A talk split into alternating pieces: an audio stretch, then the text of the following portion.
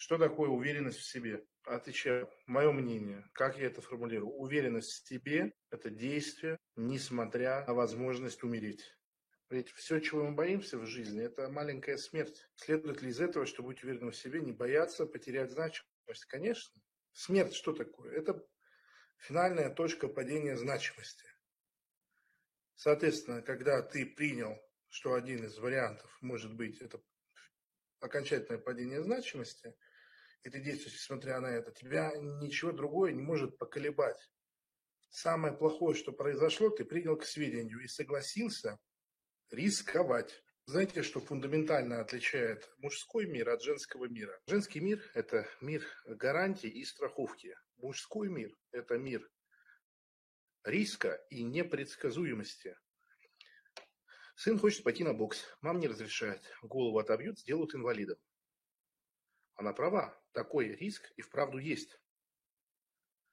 А, но также может себя вести отец дома. Тогда у человека две мамы. А то, что касается а, современного мира, он абсолютно женский.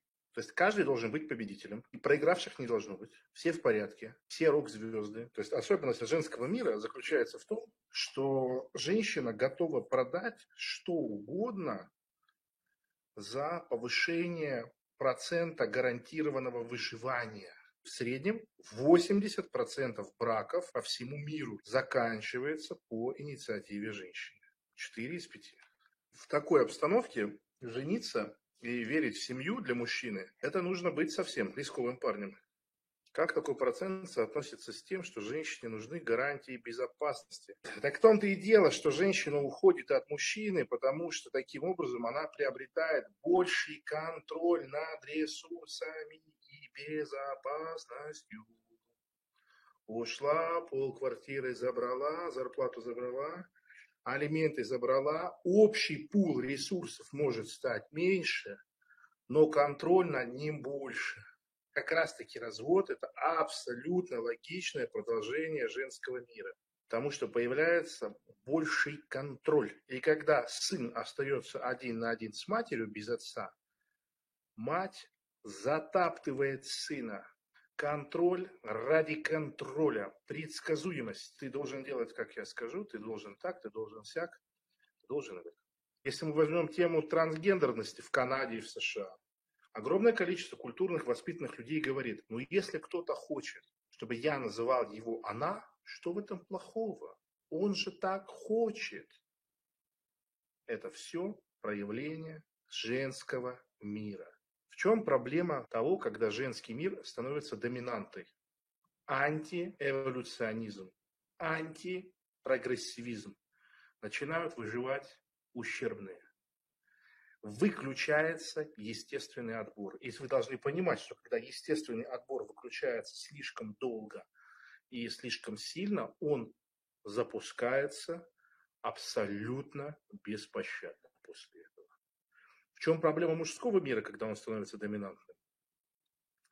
Очевидно, чрезмерная жестокость и сниженная выживаемость. Вот как, например, Наполеон Бонапарт истощил генофонд Франции на многие столетия вперед.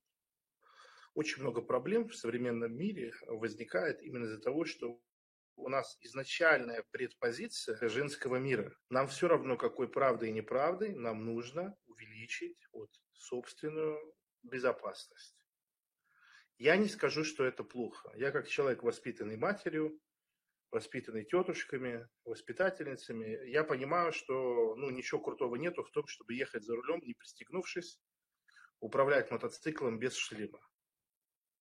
Это идиотизм. Это очень редкий случай, когда я скажу, что здесь нужно искать баланс. Идеальный ребенок для матери – это как можно менее активный, непредсказуемый, инициативный, подвижный, яркий, импульсивный, то есть кастрат. Вот таково есть домашнее животное. Что происходит с домашним животным, самцом, когда его кастрируют?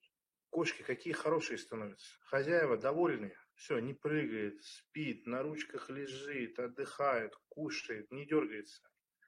Мечта женщины кастрировать мужчину. Кастрировать. Тогда она достигнет своей задачи. Она бесконечно стремится к стабильности, к стандартности, к предсказуемости.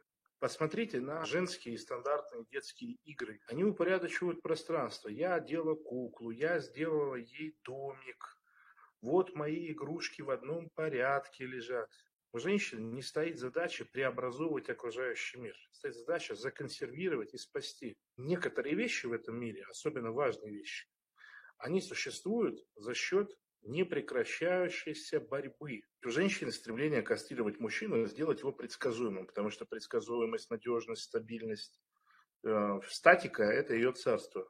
Мужчина стремится к хаосу, управлению реальностью, к пересборке, к нарушению существующего порядка, к эксперименту. Что хочет мужчина сделать над женщиной, какой процесс с ней совершить, который женщине не хотелось бы, чтобы с ней совершали, как мужчине не хотелось бы, чтобы его кастрировали. Правильно?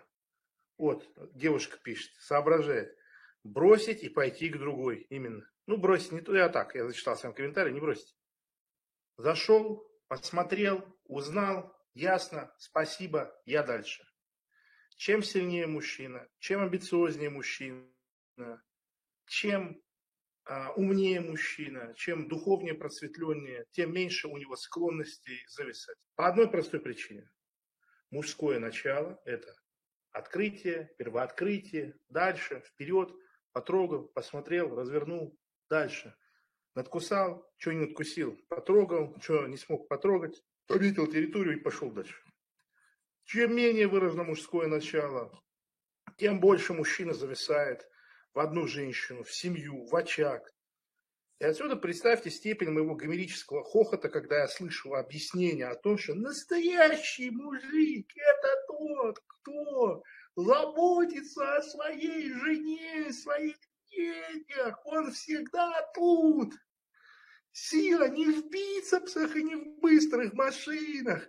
Сила – это когда 21.00, а ты уже в кроватке. И вот это все. Соответственно, происходит вот эта борьба противоположностей. И в рамках этой борьбы противоположностей возникает